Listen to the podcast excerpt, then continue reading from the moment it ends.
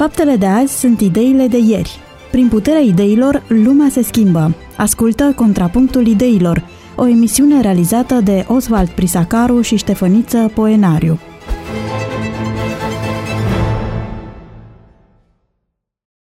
Pe 94,6 FM, Radio Voce Speranței este din nou alături de dumneavoastră, dragi ascultători, cu o nouă ediție a emisiunii Contrapunctul Ideilor.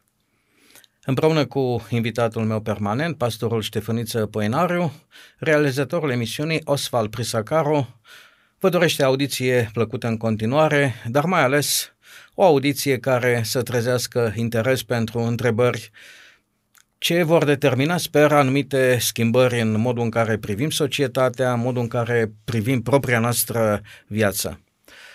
Cineva spunea uh, că am avea chipurile două vieți. Uh, bineînțeles, era o glumă în sensul că a doua viață începe atunci când conștientizăm că nu avem decât una. Se refera cu siguranță la anumite perspective care se schimbă atunci când uh, realizez că totuși suntem muritori, că timpul trece și altă șansă nu mai avem. Emisiunile noastre vă provoacă și vă propun uh, subiecte care sunt ancorate în realitatea pe care o trăim în fiecare zi. Și pentru ediția uh, de astăzi dorim să dezbatem uh, sub un titlu destul de incitant, uh, acela al iubirilor interzise, relația de iubire, de concubinaj, trădările sau interesele comune dintre biserică și stat. Este un subiect vast, cu, cu multe exemple în istoria uh, României, în istoria europeană, dar mai ales în istoria biblică, pentru că Evoluția conceptului de, de biserică, așa cum îl cunoaștem noi astăzi, are origini uh, vechi, testamentale, uh, chiar dacă atunci el se numea poporul lui uh, Dumnezeu, modul în care se raportează la politica vremii și la, eu știu, mentalitățile sociale ale timpului, ne arată că lucrurile, așa cum spunea Solomon, sunt repetitive. Domnule pastor, subiectul acesta de astăzi legat de stat și de biserică este un subiect care în general nu este dezbătut în biserică. Uh, considerăm că cele două entități ar trebui să meargă pe niște drumuri paralele, că ele nu se intersectează decât în rare momente, sau este un subiect care ar merita analiza mai atent și să încercăm să vedem dacă uh, relația este una sănătoasă sau din potrivă este una toxică. Este un subiect puțin analizat, dar uh, există anumite confluențe adesea când apar interesele mari, fie din partea statului, fie din partea bisericii. Uh, Unor, în perioada de alegeri, uh, observăm cum bisericile sunt nu neapărat pline, dar în biserică apare prezența oficialilor, primarilor, președintelui sau celui care candidează pentru prezidențiale găsim momente astăzi. Dacă vorbim de bisericile tradiționale, uh, observăm uh, prezența politicului în biserică destul de serios, pentru că în România și nu doar în România, oamenii creștinii, practicanți sunt uh, deranjați în marea lor majoritate de această intruziune a politicului în biserică. Dar găsim și partea religiosului foarte prezentă în, în mediul politic. Adică găsim, putem identifica, vorbim doar despre România, deja o, o relație, o relație între stat și biserică în care nu putem vorbi despre noutate pentru că lucrul acesta există de când e pământul. O tensiune continuă între biserică și stat, cine conduce? Și această tensiune o găsim înainte de Constantin cel Mare, de împărat. Despre asta este vorba, despre putere. Și în anumite perioade ale istoriei, biserica își impunea puterea, uh, apoi statul își impunea puterea, iar din când în când exista câte un pact, când interesele erau comune și uh, de fapt când biserica a început să se despartă, da? vorbim despre uh, primul mileniu, până în 1054, răsăritul și apusul. Când răsăritul, când apusul făcea pact cu statul, pentru ca, pentru ca din nou elementul puterii să conteze, chiar dacă vorbim despre biserică, biserica despărțindu-se uh, a căutat să, sau a fost în stare să facă pact și cu statul, nu? Doar de dragul puterii. Deci găsim un tip de relație deja. În timp ce vorbeați, mi-ați dat uh, o idee de emisiune, probabil nu se va putea realiza. Uh, s-ar intitula Politica Bisericii. Uh, am avea ce vorbi. Working policies. Am avea ce vorbi.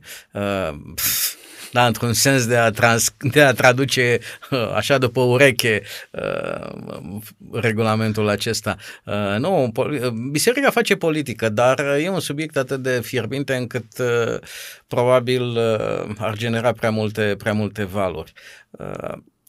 Totuși, privind în societatea noastră, trebuie să constatăm o realitate raport cu restul Europei și anume că societatea din țara noastră, cel puțin declarativ, este mult mai religioasă. Oamenii se declară religioși într-o majoritate covârșitoare, peste 70 ceva la sută, dar în egală măsură prezența celor care merg la biserică regulat, a celor care nu merg niciodată, arată că între declarații și fapte există o ruptură. Sub 30%? din câte știu, sub 30%. Da, sub 30% frecventează uh, biserica la evenimente și în jur de 5-6% uh, sunt declarativ, cel puțin, probabil sunt mai mulți, cei care nu frecventează deloc biserica. Uh, în diaspora, de exemplu, în Marea Britanie avem niște date care declară că mai bine de jumătate din românii care sunt în Marea Britanie nu merg deloc la biserică cumva ideea de religiozitate, de religie, de apartenență la biserică este un, un fel de moștenire culturală pe care o are nația noastră și de care nu ne dezicem uh, atât de, de repede. Uh, devenim creștini din tată în fiu și purtăm uh, această haină mm, probabil din cutume aș zice, uh, pentru că în același uh, timp declară cu seninătate că nu merg la biserică, nu frecventează, n-au nicio relație cu Dumnezeu, dar se declară creștini. Este o contradicție uh, în interiorul acestor declarații. De ce am deschis subiectul acesta și să vedem în ce măsură el poate fi benefic sau ridică anumite riscuri?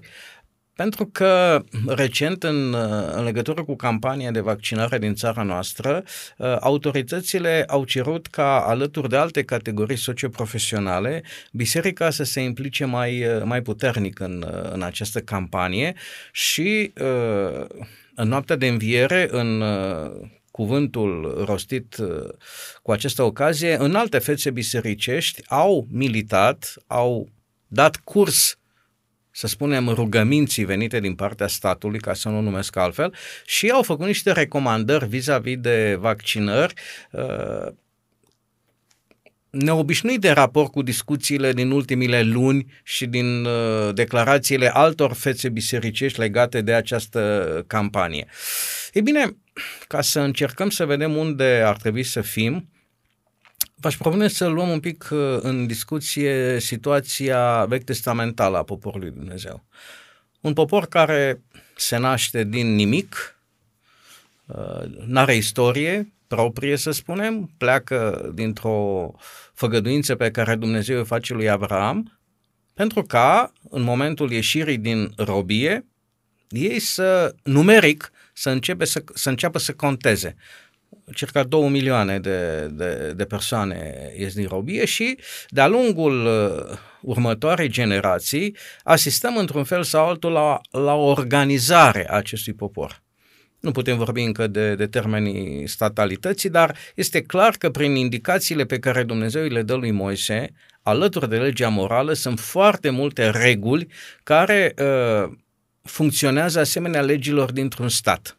Lucrul acesta a fost benefic pentru societatea de atunci sau pentru acești uh, oameni, știți, dintr-o lungă sclavagie de circa 215 ani de robie în Egipt? Cu siguranță a fost util și a fost cea mai bună variantă fiind inițiată de Dumnezeu și știind cine este Dumnezeu, însă nu neapărat uh, reprezintă un model pentru totdeauna. Și vedem că astăzi nu mai putem vorbi despre teocrație decât în anumite state, să zicem, cu influențe musulmane sau uh, cu religii de genul acesta. Uh, poporul, uh, poporul iudeu, izraeliții, erau, uh, veneau dintr-o robie de 400 de ani în care au fost uh, aproape depersonalizați. Uh, decalogul, porunca patra, începe cu cuvintele aduți aminte de ziua de odihnă. Ziua de, ziua de odihnă reprezenta mult pentru uh, omul după chipul lui Dumnezeu fiind amintită încă din momentul creației, o zi care avea impact cumva și asupra Dumnezeirii, el făcând toate lucrurile, după care odihnindu-se, sfințind, binecuvântând ziua aceasta. Adică oamenii uh, în robia aceasta și-au pierdut reperele, Uh, printre legile date de Dumnezeu prin Moise, găsim anumite indicații cu privire la cum să se spele pe mâini. Adică ne dăm seama că prin munca îndelungată, prin povara de zi cu zi, prin uh, anumite privațiuni de la anumite libertăți, prin robia respectivă, oamenii și-au pierdut chipul lui Dumnezeu și în aceea de, și în ideea de raționalitate, de gândire, de independență față de un sistem. De, uh, oamenii aveau nevoie de niște reguli, uh, mi-aduc aminte, erau indicații și cu privire la locul în care să îți faci nevoile. Adică nu, nu ieși din cort și zici, bine că și mâine intri în același cort. Adică, ce du-te afară din cetate. În ce stare erau oamenii aceia? Uh, regulile acestea multe pe care le-a primit poporul în perioada aceea sau felul lui Dumnezeu de a, de a călăuzi atât de în detaliu aspectele de viețuire comune, cred că felul acesta sau modalitatea aceasta a fost una potrivită din partea lui Dumnezeu, în special pentru timpurile acelea. Dar vedem și înainte, vedem și după că chiar și în momentul acela uh, că Dumnezeu nu vorbea prea des. Și au fost multe perioade în istorie în care aproape nu a mai vorbit. Și nu am mai vorbit nu doar pentru că oamenii s-au îndepărtat de Dumnezeu și nu au mai fost în stare să vorbească, ci găsim cumva o intenție a lui Dumnezeu de a conduce nu atât de mult din exterior prin anumite uh, porunci, o rânduiri, uh, anumite direcții foarte clare, ci uh, încercând să conducă istoria omenirii din interior și nu din interior într-un sens mecanic în care el ca suveran își trimite persoana Dumnezeirii Duhul Sfânt în om, iar omul să-l, Duhul Sfânt să-l controleze pe om și el să nu poată lua decizii, ci și Duhul Sfânt, spune Sfânta Scriptură, este, are rolul de a ne călăuzi, adică este vorba de, de un sursur, este, e vorba despre o șoaptă, despre ceva fin, adică Dumnezeu oferă o independență, vedem o inițiativă, o intenție a lui Dumnezeu de a tăcea mai mult, și de a îl uh, crește pe om, de a crește societatea, de a crește comunitățile în, uh, în uh, capacitățile raționale, emoționale, în inteligențele multiple despre care vorbim noi astăzi, printr-o relație cu Dumnezeu, în care omul din el ar face ce ar vrea să facă Dumnezeu. Și în dreptul lui Moise, Moise, la un anumit moment, nu mai putea să facă față situației de atunci. Nu mai putea să conducă poporul. Era unul, erau mulți. El fiind unul, ceilalți două milioane, primește un sfat de la socră să ce măi omule, ă, alegeți niște oameni destoinici care împarte pecete, 100, 10, împarte-i Adică vedem și acolo că în legile acestea nu găsim cuvântul rostit al lui Dumnezeu în legile ceremoniale, în literă, în detaliu, ci vorbim deja și despre judecata lui Moise în urma relației lui cu Dumnezeu. Eu văd o intenție de la începutul siturii până astăzi, o intenție a lui Dumnezeu de a nu ne lăsa în, în independență sau de a fi noi independenți față de El, ci cumva relația noastră cu El să fie una de călăuzire în care prezența Lui, felul Lui de a fi, Dumnezeirea Lui să ne influențeze mintea, iar noi din noi să ne conducem singuri. Înainte de a duce mai departe discuția, vreau să deschid o paranteză să lămurim uh, două cifre pe care le-am rostit distinct uh-huh. legat de perioada de robie din Egipt. I-am zis 215, nu a spus 400 și ceva de ani. Așa zis. Pentru ascultătorii noștri vreau să, uh, să elucidăm chestiunea pentru că sunt foarte atenți și de obicei primesc uh, asemenea sezizări mm-hmm. vis-a-vis de anumite discrepanțe, să spunem. Uh, realitatea e că amândoi avem dreptate. Mm-hmm. Dacă perioada de robie pe care Dumnezeu i-a transmis-o lui Avram este de 430 de da. ani și ea pleacă de la vârsta de 75 de ani a lui Avram, uh, efectiv, uh, perioada petrecută în Egipt, din momentul în care Iacov cu familia lui revin sau revin, uh, se mută în Egipt în momentul în care Iosif era în alt demnitar în Egipt, este de 215 ani. Această perioadă de robie profetizată lui Avram de 400 30 de ani cuprinde inclusiv perioada petrecută în Canaan. În Septuaginta chiar așa apare traducerea uh, Poporul a fost uh, în robie în Canaan și în Egipt 430 de, uh, de ani. Dacă făceam o cronologie, eram foarte atenți la detaliile acestea și ne puteam încurca în ele pentru că există dezbatere mai lungi. Dar, uh, da. Uh, calculele sunt elementare, de obicei nu le facem, le luăm da. motamo și da. când ajungem să facem, câteodată suntem șocați. Da. Am închis da. paranteza da. pentru, uh, n-aș spune crăcotaș, oamenii sunt atenți și... Foarte bine, apreciez, mă bucur. foarte bine lucrul acesta pentru că am constatat că în interiorul bisericii nu se cunosc detaliile acestea și uh-huh. există, există confuzie. Uh, ca să nu mai vorbim uh, perioada din Galatene a lui Pavel de 400 de da, ani, da, da. care este și de mai greu de, de, de, de, de, să nu de explicat, de delegat de când ar trebui să pornească. Da, uh, da pornește din momentul uh, în care uh, Isaac este înțărcat și Ismail râde de el. Este momentul când începe persecutarea poporului făgăduinței. Sunt subtilități, să spunem, evrei au stilul lor de a, de a marca tot felul de evenimente. Închidem paranteza și revenim la ideea de iubire Deci Dumnezeu interzistă. nu voia teocrație Uh, nici într-un plan ideal, teocrație în sensul de intervenții directe, supranaturale, prin care poporul trebuie să zică da și amin la ceea ce zice Dumnezeu. Uh, cei 40 de ani petrecuți în pustie au arătat că poporul n-a zis niciodată da și amin. Adevărat. Uh, deci, chiar dacă acesta ar fi fost planul lui Dumnezeu, a eșuat din cauza libertății pe care a dat-o ființelor create. Da. Cert este că într-o citire chiar superficială a cărților lui Moise, nu poți să nu constați rigurozitatea legilor civile și uh, scopul urmărit de a educa poporul uh, într-un mod care să asigure funcționarea administrației în acele vremuri. Cu alte cuvinte, uh, funcționarea unui stat uh, nu este de la sine înțeleasă. În, în, în mhm. legitățile de acolo trebuie să vedem uh, nevoia de, de educație. Ori, uh, privind în asupra propriei mele educații, trebuie să constat că niciodată de-a lungul anilor de școală și nici după uh, n-am simțit uh, că statul ar avea cel mai mic interes uh, de a se justifica în fața cetățeanului, de a-și explica mhm. modul de lucru, deciziile, de a educa societatea pentru a înțelege rolul pe care acest stat, uh-huh. așa aproape de nematerializat, are de-a face cu viețile noastre ale tuturora. Cert este că perioada aceasta de teocrație, totuși, în poporul lui Dumnezeu se întinde destul de, de mult, până la ultimul uh, profet și judecător, până la Samuel, când, după o conducere impecabilă, după propriile recunoaștere ale izraeliților, sub uh, era să spun domnia, Samuel n-a fost un domnitor, sub conducerea, sub călăuzirea lui Samuel, uh, poporul vine cu o cerere neobișnuită. De unde au luat-o? Cererea era, vrem un împărat. Ca toată lumea. Au luat-o din jurul lor.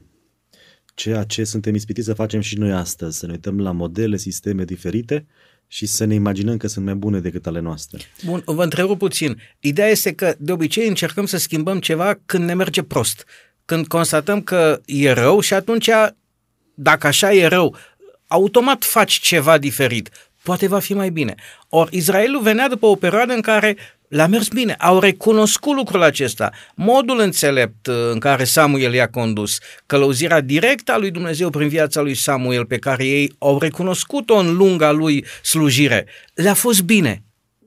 Au început să se obișnuiască cu binele acestea încât uh, uh, flacăra lui Dumnezeu începea să se stingă. Adică uh, conștiința uh, existenței lui Dumnezeu și suveranității lui Dumnezeu încă din perioada aceea lui Samuel începea să uh, focul acesta să se stingă. Dar uh, da, uh, Dumnezeu îi avertizează că decizia lor va conduce spre rău. Copiii luați, uh, războaie, taxe la stat, la împărat și că le va fi mai greu. Și cu toate acestea, intenționat, poporul rămâne la decizia lui. Oamenii rămân la decizia lor. Din acel moment, Israelul antic uh, al Vechiului Testament este un popor teocrat sau este un popor laic, un stat religios, dar totuși cu o organizare laică? Pe până în momentul acela poporul era uh, biserică, biserica era stat. Lucrurile erau, mergeau împreună, în tot ce ținea de politică Dumnezeu conducea prin reprezentanții lui. Din momentul acesta Dumnezeu face loc împăratului, statului, dar este foarte interesant că împăratul era ales de Dumnezeu.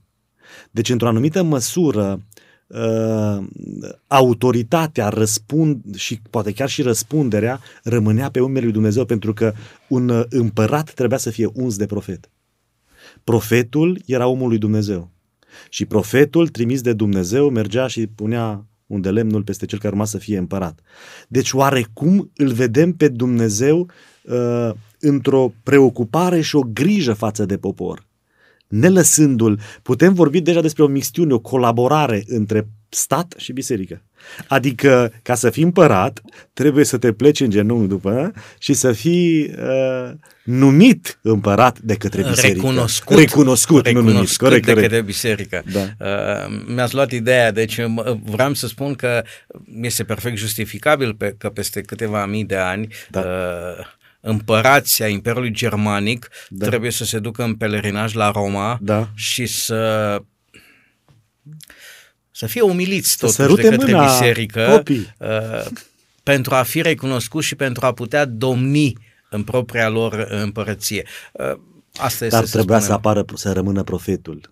Deci trebuia să meargă înaintea profetului, nu înaintea preotului, patriarhului. Uh, interesant este, este că încă din momentul acela al acceptării împăratului și a organizării oarecum civile a statului, a bisericii, cu două, să spunem, aspecte distincte, uh, au intervenit momente pe care le-am numit iubiri interzise. Amestecul statului în viața bisericii, în termenii de astăzi. Momente în care împăratul ales vrea să devină preot, să slujească la altar. Lucrul acesta era îngăduit? Nu era îngăduit. Nu era îngăduit și oamenii au fost pedepsi- pedepsiți. Dar iată că dacă vorbim despre geneza bisericii creștine, sau nu chiar geneza, uh, vorbim despre Constantin cel Mare, el își arogă din nou acest statut de mare preot. El era preot și împărat. El participă la consiliile ecumenice și sunt uh, uh, da, uh, consilii acceptate astăzi în mod oficial de biserica tradițională, istorică, în care împăratul era conducea în rol de conducător. Nu era influența Imperiului Roman, unde cezarul era și Pe bun, și în, preotul cele, suprem? și în celelalte uh, culturi, într-adevăr, împăratul, faraonul era fiul lui Dumnezeu. Era cumva reprezentantul lui Dumnezeu. Dumnezeu. Este tot un stil de conducere teocratic în care un faraon, un împărat, reprezentându-l pe Dumnezeu, co- își comunică adevărul oamenilor. Adică responsabilitatea era pusă pe Dumnezeu în cazul eșecului, bineînțeles, în cazul reușit era pusă responsabil, a, a, responsabilitatea, onoarea pe împărat, dar punându-se responsabilitatea pe Dumnezeu, împăratul, faraonul, își lua autoritatea lui Dumnezeu. Iar lucrurile acestea nu erau verificate pentru că faraonul, de exemplu, împăratul, era mijlocul de revelație. Adică Dumnezeu se uh, revela poporului prin împărat. Împăratul făcea ce voia. Și iată de aici că oamenii erau puși să aducă jertfe ofrandă împăratului, pentru că împăratul era considerat pui de zeu, chiar zeu. În primul secol exista problema asta între creștini, când erau puși să, să, să-l recunoască pe împărat ca zeu, să ne închinăm uh, împăratului. De aici și martirajul multora dintre, da. dintre ei. Uh, trebuie să ardem etapele din istorie, cu toate că ar mai fi de analizat aspecte ale, ale statalității în vechiul uh, Israel în raport cu Dumnezeu, cu modul în care Dumnezeu intervine când împăratul se amesteca în viața religioasă a templului. Dar totul era despre, despre putere. Deci miza mare în lumea de astăzi, de astăzi și în lumea de oricând, miza a fost puterea. Nu banul, Uh, puterea. Pe, că prin bani reușești să ajungi la putere, da? ai teritorii multe, ajungi la putere, dar avându-le pe toate, ești gol dacă tu n-ai putere. Trebuie să, să, să ai influență, să ai putere. Iar pentru, aceast, pentru a dobândi această putere s-au făcut lucruri inimaginabile. Iar aici a fost jocul în care împăratul a avut nevoie de biserică să aibă putere. Și unor biserica a avut nevoie de împărat ca să aibă putere. Și în jocul acesta de putere, când s-a mutat când un pic mai în stânga, când un pic mai în dreapta putere, putere. Dar aici trăim și astăzi. Fie că vorbim despre Uniunea Europeană, de ONU, de America, fie uh, despre papalitate, despre Vatican, despre biserică, aceeași problemă este cine are puterea. Și vom vedea cine va avea puterea. Uh. Sper să avem timp să ajungem și acolo un pic, să prevedem uh, modul în care Biblia continuă să ne, să ne dezvăluie realități în, într-o relație continui să o numesc interzisă. În mod normal, uh, cele două entități ar trebui să fie la poluri opuse. Uh, dar interesele nu comune, pentru că normal biserica și statul nu au interese comune. Uh, ba din potriva spune diametral opuse, pentru că biserica ar promova și ar urmări interesul împărăției lui Dumnezeu, în timp ce statul n-are nicio treabă cu împărăția lui Dumnezeu. un aspect și un capitol interesant vis-a-vis de relația bisericii primare cu statul roman este uh, surprins în epistolele lui Pavel. În scurtele și uh, punctualele declarații pe care le face Pavel în raport cu relația dintre stăpânii de sclavi și sclavi și în relația uh, uh, și în declarațiile pe care Pavel le face cu privire la dregători, la sistemul laic sub care trăiau creștinii. Uh, am mai pomenit noi de-a lungul unei discuții despre uh, dregătorul reprezentantului Dumnezeu și este o idee uh, greu de tolerat astăzi. Mm-hmm. Dar e Continuați să o susțineți? Pe așa spune Biblia, n-am ce să fac.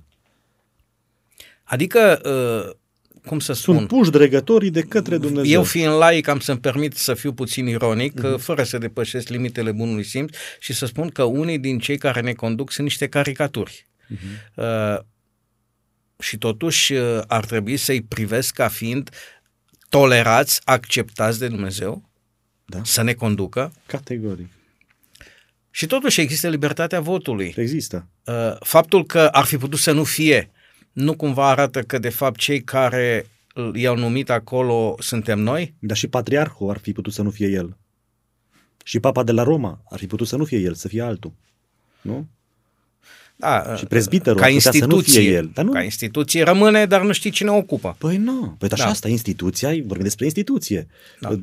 Dregătoriile, conducătorii statului. Aceste, când, când poporul a cerut și Dumnezeu a spus nu concurcați, ă, poporul a mers înainte și Dumnezeu a zis ok, vin cu voi. Iar din momentul acela a trecut Dumnezeu la planul a, a prim. Asumat ca fiind planul lui. Uh-huh. Uh, aceste schimbări de paradigme și de conducere pe parcursul istoriei, unde îl găsim și pe Dumnezeu inclus, ne arată că viața este mai complicată și, și, și societatea și stilul de conducere, adică uh, aplicând un sistem dintr-un timp, într-un alt, într-un alt context, s-ar putea ca acel context ideal într-o anumită perioadă de timp să nu se potrivească timpului acestuia. Și găsim aici un demers în care aparent și Dumnezeu se schimbă. Dar nu se schimbă Dumnezeu chiar dacă spune altceva. Ne-am schimbat noi, s-a schimbat lumea, s-a schimbat societatea, iar uh, în iubirea pe care Dumnezeu ne-o poartă, noi fiind schimbați și ajuns într-o imposibilitate de a, fi, de a mai fi cum am fost ieri sau altă ieri, Dumnezeu ce să facă decât să lucreze cu noi de aici? Dar atunci poate că nici idealul acela pe care îl găsim în Scriptură nu este un ideal din punct de vedere al lui Dumnezeu, că nici acel context nu era ideal. Și atunci cumva și momentul prim în care Dumnezeu dă o direcție să fie un moment în care El tot a coborât la în mizeria noastră, în sistemul nostru, după, în sistemul nostru de gândire, în societatea noastră, ținând cont de cutumele noastre și a găsit cea mai bună metodă pentru timpul respectiv. Ce surprinde în afirmațiile lui Pavel este faptul că, pe de o parte, uh,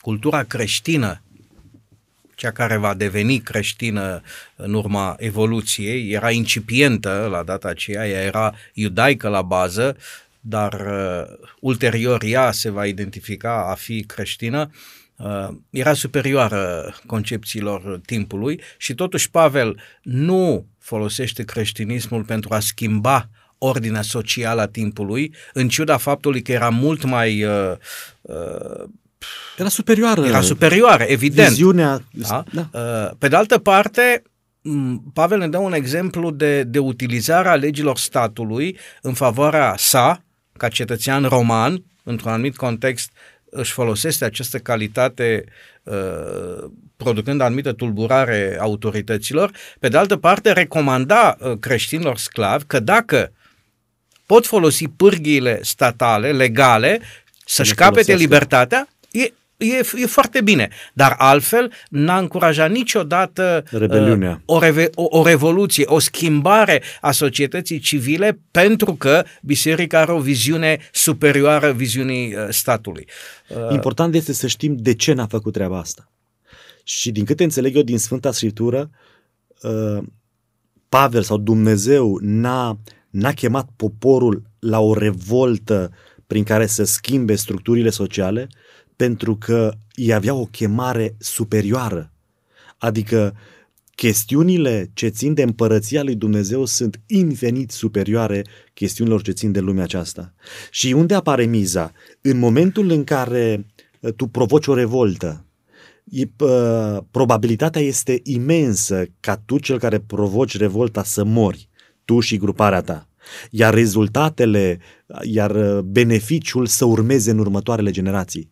Iar în contextul acesta, acea generație sau generația de creștini, o generație care avea o misiune infinit mai mare nu trebuia să piardă din vedere sau să pericliteze această importanță a împărăției lui Dumnezeu. Ei avea o misiune să propovăduiască, să pregătească calea, să pregătească calea împărăției lui Dumnezeu. De aceea n-au fost chemați oamenii la revoltă. Dar totuși este interesat, interesant că atât Vechiul Testament și Noul Testament ne cheamă și ne invită să luăm apărarea văduvelor Adică în anumite chestiuni ce țin chiar de organizarea statală, suntem chemați să ieșim în față, dar din nou, pentru o valoare, pentru o valoare ce ține de om, ce ține de bine, ce ține de apărarea unor drepturi a unor oameni, dar nu de schimbări politice sau de schimbarea unor sisteme.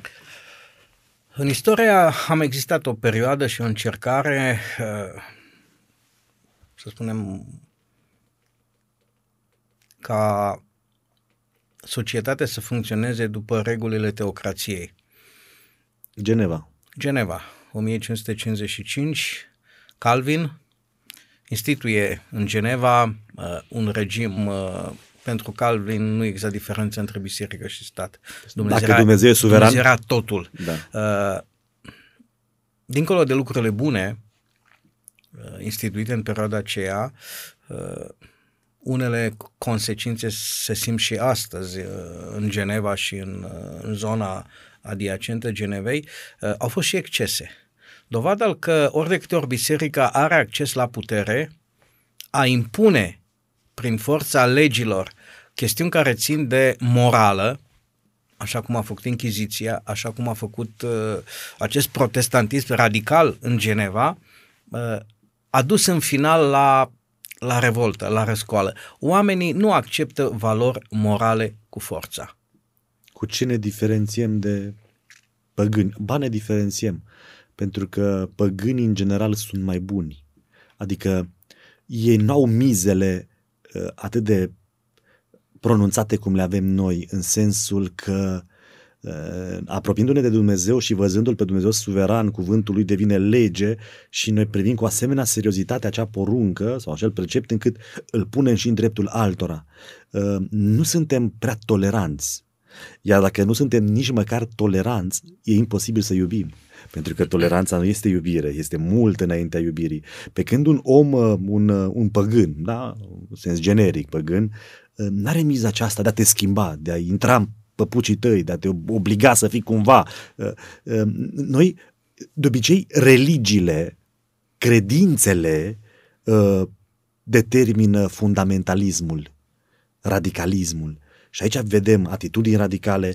Cele mai mari atrocități, din păcate, în istoria omenirii au fost generate de către biserică, Evul Mediu, Inchiziție, apoi chiar și în Geneva, nu? S-a ajuns să... Uh, dar nu numai, că și în America și în alte părți. Nu mai consumăm alcool! Asta vreau să spun că uh, introducerea de către stat de data aceasta, da, nu, da, a bisericii, nu a bisericii, a, a unei norme uh, morale susținute da. de biserică, prohibiția alcoolică din Statele Unite n-a condus deloc la eradicarea fenomenului, ci din L-a potrivă, dezvoltat. a dezvoltat producerea de alcool, da. comercializarea da. la un asemenea da. nivel încât a trebuit reintrodus în legalitate, la, pe, la o altă scară de data aceasta. Așa este. Uh, pe de altă parte, aceste episoade pe care doar le-am, le-am enumerat foarte repede aici, arată că chestiunile de ori de câte ori biserica ajunge la putere, se comportă asemenea unui stat totalitar. Da, da. Nu este nicio diferență mm. în ciuda valorilor. Au intrat în detalii. Dacă în timpul lui Calvin, Calvin considera atunci, acum lumea s-a schimbat, știi orice om, că ziua șaptea săptămânii este sâmbăta. Uh, atunci considerau că ziua șaptea săptămânii uh, este duminica și că duminica este sabat.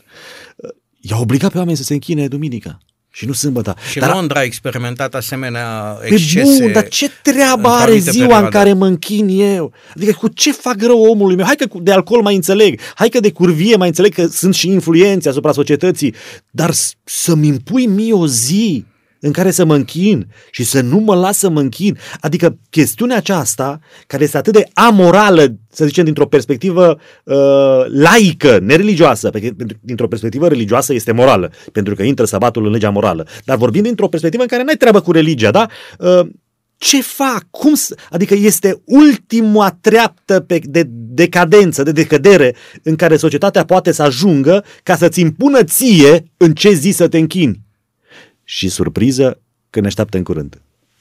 Uh, da, ne, ne așteaptă pentru că lucrul acesta îl spune Biblia.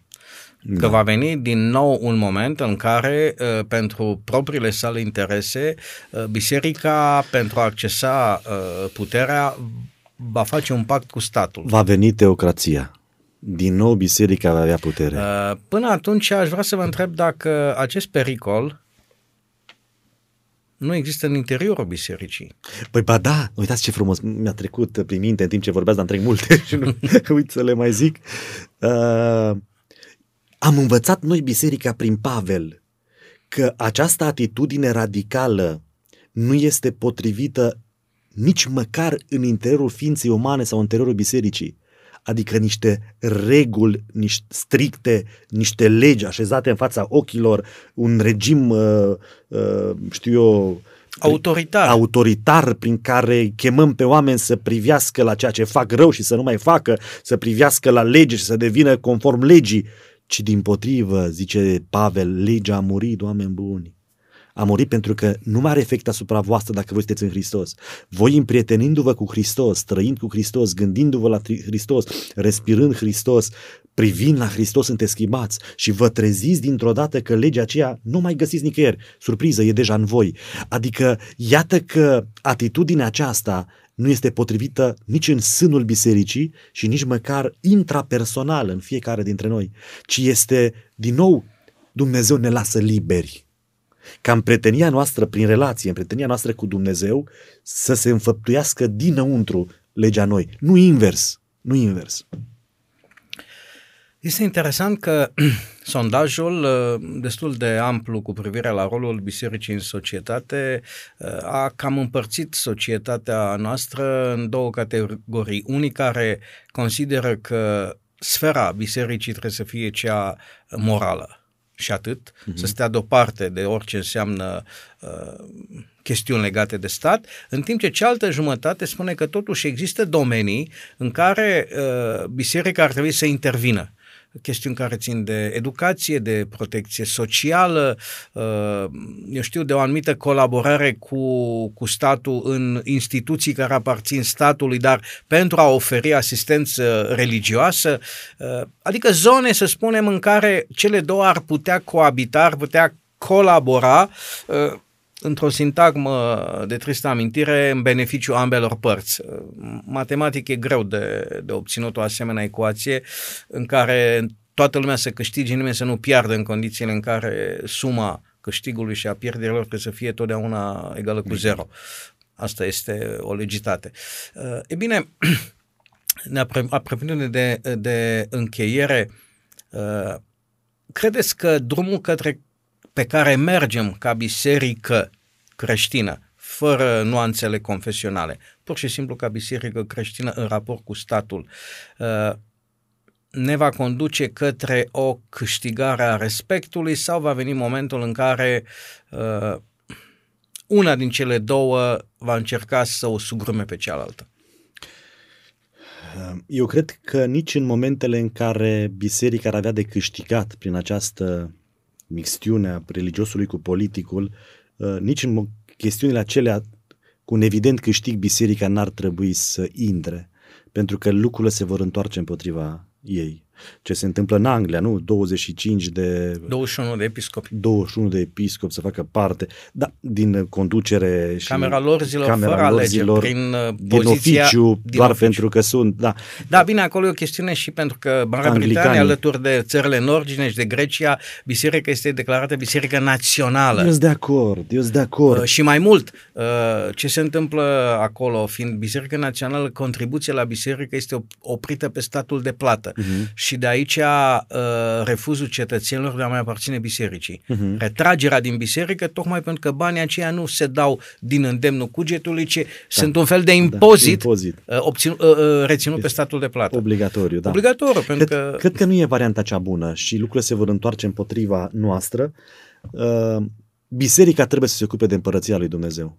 Cred că trebuie să existe o colaborare adică biserica să uh, dea pastori, păstori, preoți, uh, diferitori instituții de stat, adică vorbim despre armată, vorbim despre școli, profesori de religie, adică trebuie să există o colaborare, dar colaborarea aceasta să aibă în vedere din partea bisericii doar interesele împărăției lui Dumnezeu.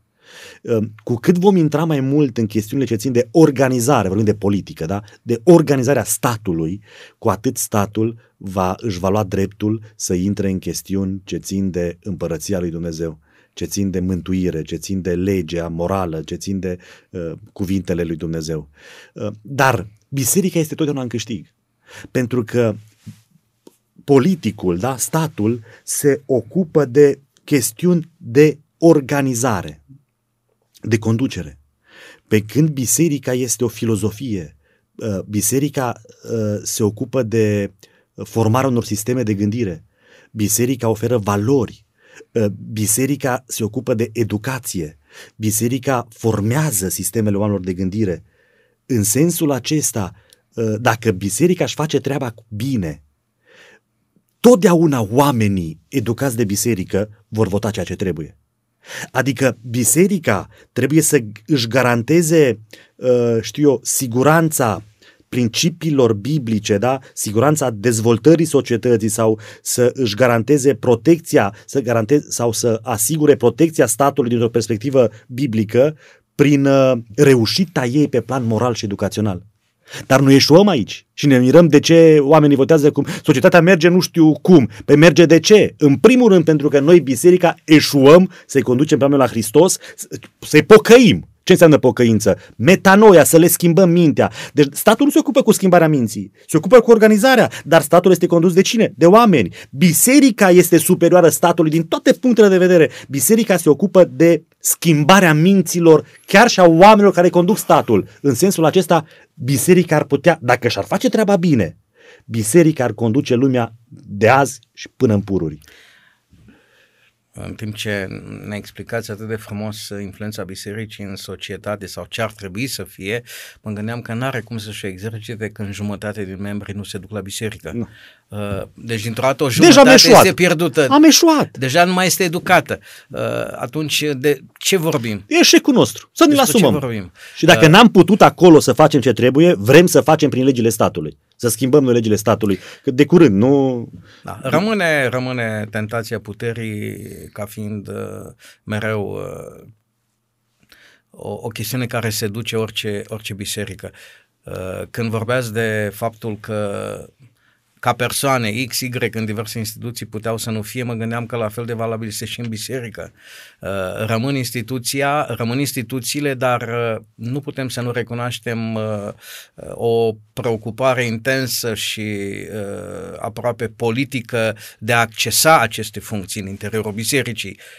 Este tot o luptă de putere. Este, este în timp ce în interiorul bisericii vorbim de rolul Duhului Sfânt, nu se vorbește în stat de așa ceva, se vorbește în biserică, nu putem să nu constatăm uh, uh, subtilitatea manevrelor omenești în a obține voturi. Și ne și justificăm că Biblia spune alegeți dintre voi. Nu spune Duhul Sfânt să decide dintre voi, că nu tragem la soci. Alegeți dintre voi. Aha. Uh, da, e altă o temă, cum ar trebui să se desfășoare alegerile. Da. Uh, iar o temă uh, interesantă, da. după cum a spus ceva care m-a contrariat, nu m-am întrerupt, că dacă am fi educați către biserică, am ști cum trebuie să votăm. Acest cum trebuie să votăm poate fi titlul unei emisiuni. Cum trebuie să votăm la urmă urmei, Vă referați la cine, la nu, ce, eu la cu cum? cine votez, eu, nu la asta mă nu, refeream. Nu, ci în spiritul e, Scripturii. E dacă, nelămurită. Dacă biserica și-ar face treaba și ar avea relevanță în teritoriul ei, oamenii ar vota în spiritul Scripturii, pentru că ar fi transformați. Și ar avea putere. Asta este, ar avea putere. Dragi ascultători, astăzi într-o ediție a emisiunii Contrapunctul Ideilor am dezbătut uh, o iubire imposibilă, aceea dintre stat și biserică, uh, având preocupări distincte, obiective, uh, complet diferite și totuși istoria a demonstrat că melanjul acesta dintre stat și biserică totdeauna a condus la lucruri complicate, câteodată la lucruri revoltătoare. Uh, ce a fost, va mai fi, spune Solomon. Așadar, vă invit să meditați, să citiți printre rânduri, să vă creați propriile convingeri cu privire la, la acest subiect, dar mai ales să rămâneți fidel ascultător ai postului nostru de radio. Până data viitoare, vă doresc cele bune!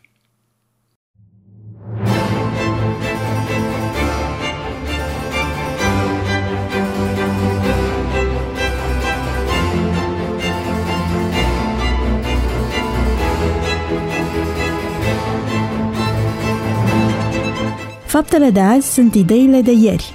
Prin puterea ideilor, lumea se schimbă. Ascultă Contrapunctul Ideilor, o emisiune realizată de Oswald Prisacaru și Ștefăniță Poenariu.